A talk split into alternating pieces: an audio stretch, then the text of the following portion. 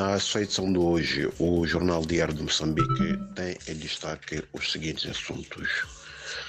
As linhas aéreas de Moçambique que recuperam, ou melhor, reduzem o nível do seu endividamento e assim conseguem sair da insolvência, mas ainda não afastaram a hipótese de colapso, numa altura em que esta companhia de bandeira prevê realizar voos para China, Lisboa, Brasília, Índia e Dubai.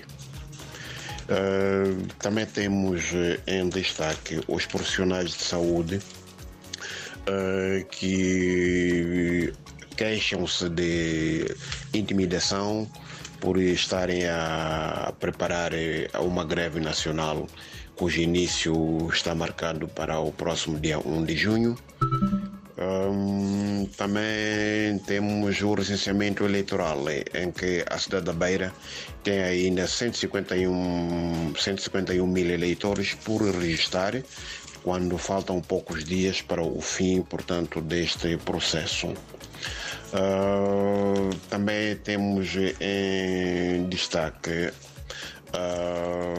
a Noruega, que reforça as relações de cooperação bilateral com Moçambique, e Arnamo, que defende que a divisão territorial deve ser deliberada pelo Parlamento e não pelo Governo.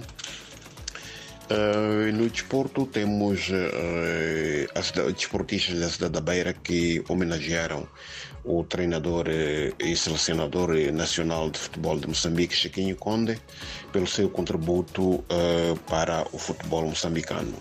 Por hoje é tudo, muito obrigado e até a próxima oportunidade.